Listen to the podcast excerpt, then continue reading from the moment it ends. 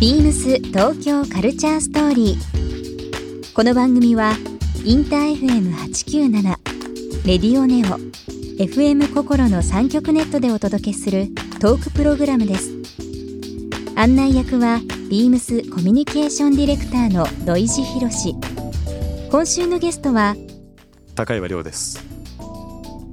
平成生まれのヒップホップチームサナバガン。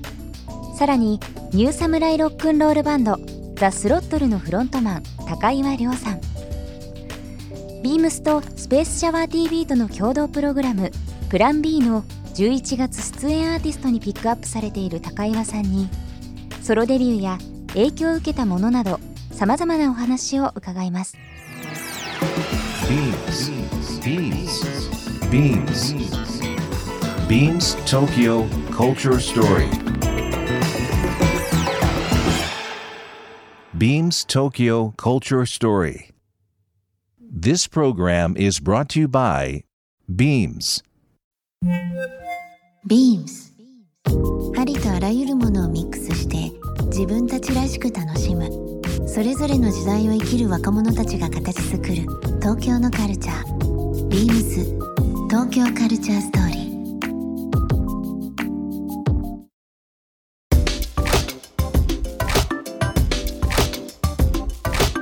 ビームスコミュニケーションディレクターの土井博史です、えー、今週のゲストはこちらの方です高岩亮さんですこんばんはこんばんはよろしくお願いしますよろしくお願いします今日も髪型がめちゃくちゃいけてます、ね、今日はちょっと水性ポマード多めに水性ポマード多めに、はい、やってきましたなんかいい香りするんですよ本当ですかはい。それ俺の脇の匂いです、ね、脇の匂いですね、はい、かなりいやでもすごいフローラルないい匂いします本当ですか。はい。いいいい脇の香りがしてますけど。そうですね。後で見せます。 あのまあ高岩さん、まあ声いいですね。いやいやいや負けますよ。いやいやいやいや兄さんには負けますか。はい、いやいや いやなんか本当にあの今ヘッドホンから聞こえてくる声がすごく素敵で。とんでもないです。なんか高岩さんのなんかこう音楽とかファッションとか、まあいろいろ興味あるっていうことをもちろん伺ってるんですけどバイクお好きですよねバイク好きですね僕毎週このあの東京カルチャーストーリーにですね来ていただいてるゲストの方に、まあ、私土井博志が選ぶ、勝手ながらのプレゼントっていうものをご用意してまして、高岩さんちょっと今日ギフト用意してきます何ですかビームスの袋からそう取りのバイクがお好きで、はい、まあ、サーフィンもされるっていうことなので、はい、まあ、ビームス長年いろんなアーティストやってますけど、まあ、ジェイソン・ジェシーっていうですねバイクビルダーで80年代に大活躍してるスケーターとかをイメージしたですねあの SSZ っていうビームスブランドありまして。はいまあ、そのサーフとか、まあ、80s、90s カルチャーっていうものを凝縮したブランドあるんですけどこれちょっと合わせてカタログも持ってきたんですけどちょっとぜひご覧めちゃくちゃ嬉しいんですけどこのサプライズよかったやったあのクルーの、えー、スウェットですけども胸元にですねちょっとこうステッカーが入るポケットになってると思うんですけど、はいまあ、いろんなあのお好きのお好きなステッカーとか、まあ、なんかメッセージっていうのをそこにこうスライドで入れていただいて毎日こう着方が変わるっていうものになりますねでちょっと首のところのですねこの SSZ っていうのは特徴的なのが、はい、あのバイヤーでビームスのバイヤーで名物バイヤーで加藤っていうスタッフいるんですけど、はい、があの毎回この手書きの今お渡ししたカタログとかあのいわゆるブランドを紹介するですねメモをお客様用に作ってるんですけどもこれ全部手書きってことですか、ええ、手書きのメモをですね今お渡ししたあの SSZ のそのコレクションのまとめた資料があるんですけども、はい、そちらを全部手作りなんですけど手書きでこれ昔のカウンターカルチャー、まあ、今のストリートも含めてですけども、はい、それがタグにあのついているちょっと珍しいものかもしれないですけど。まあなんかそのやっぱりサーフィンとか、まあ、今お話しさせていただきましたそのバイクがお好きだっていうことなので、ええ、ちょっとぜひ来ていただければなと、はい、どうもありがとうございますぜひお使いくださいありがとうございますえっと毎週ゲストの方にですね私が選んだプレゼントをお送りして、えー、いる中でえー今日高岩さんにプレゼントさせていただきました SSZ の、えースウェットクルーですけどもリスナーの方1名様にもプレゼントさせていただきます応募には番組最後に発表しますキーワードが必要となりますのでぜひ最後までお聞きいただければなと思いますいえいえビームスとですねまあ高岩さん非常にこう縁深いと言いますか、はいちょうど僕の上司の息子さんに当たるんですけどえやっとくんというニックネームですかねそうですねやっとさんやっとくんえとやっと言くわるれて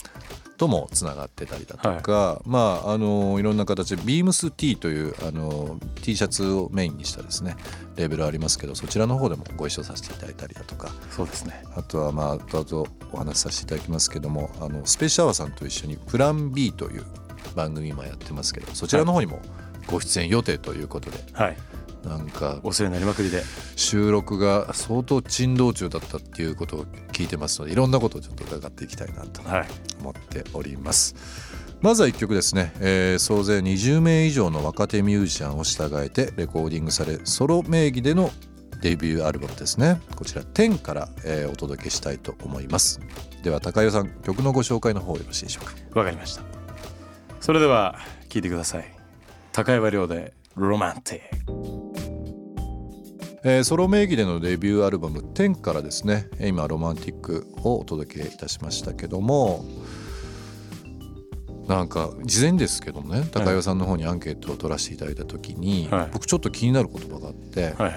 ビッグバンドでソロアブアルバムを作るというのをですね、はい18歳の頃に宣言したというようなことをですね、まあ、アンケートとかあとはまあいろんな記事をちょっと読ませていただいたことがあるんですけどもは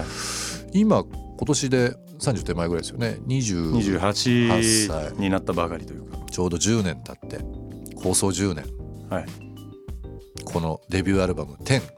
リリースされましたけどもどういうお気持ちですか、いやーもう始まるかうん高岩亮としてのストーリーがって感じですけどね、うんはい構想まあいろいろ長年こういろいろ考えられてたと思うんですけども実際そのスタートこういうことやってみたいっていう思ったきっかけって何だったんですかえっとビッグバンドのビッグバンドの。まあ、やっぱりその、まあ、僕は田舎っぺなんで、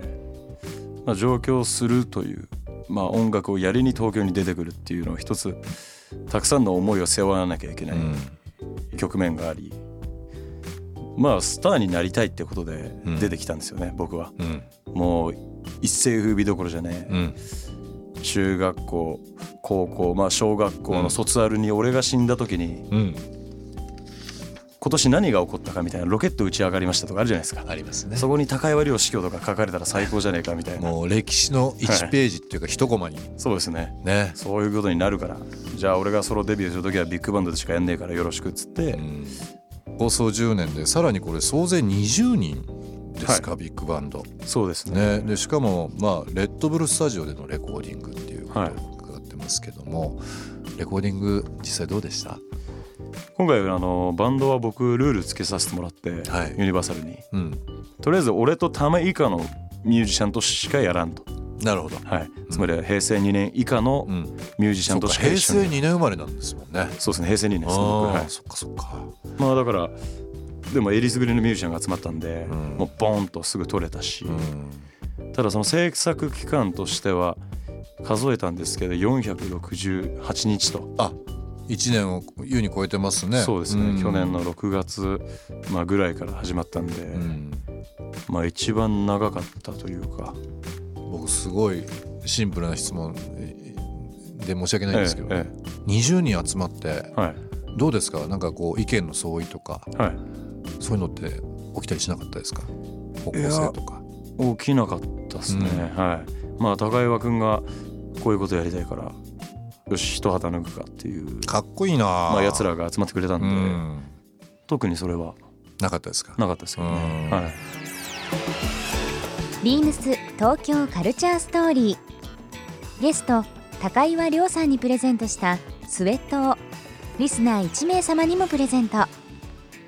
応募に必要なキーワード「ロマンティック」を記載して番組メールアドレス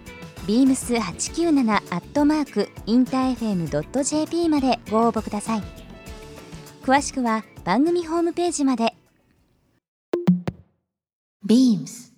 デミルクスビームス新宿ショップマネージャー山本まりです。デミルクスビームス新宿では11月1日から11月12日までモンクレーモアバリエーションを開催しています。普段ビームスでは取り扱っていないモンクレーの人気アウターもご覧いただけます。定番モデルに加えてこの期間のみ新モデルを多く取り揃えております。ぜひこの機会に店頭でご覧くださいませ。 Beams 東京カルチャーストーリー Beams Tokyo Culture Story. This program was brought to you by Beams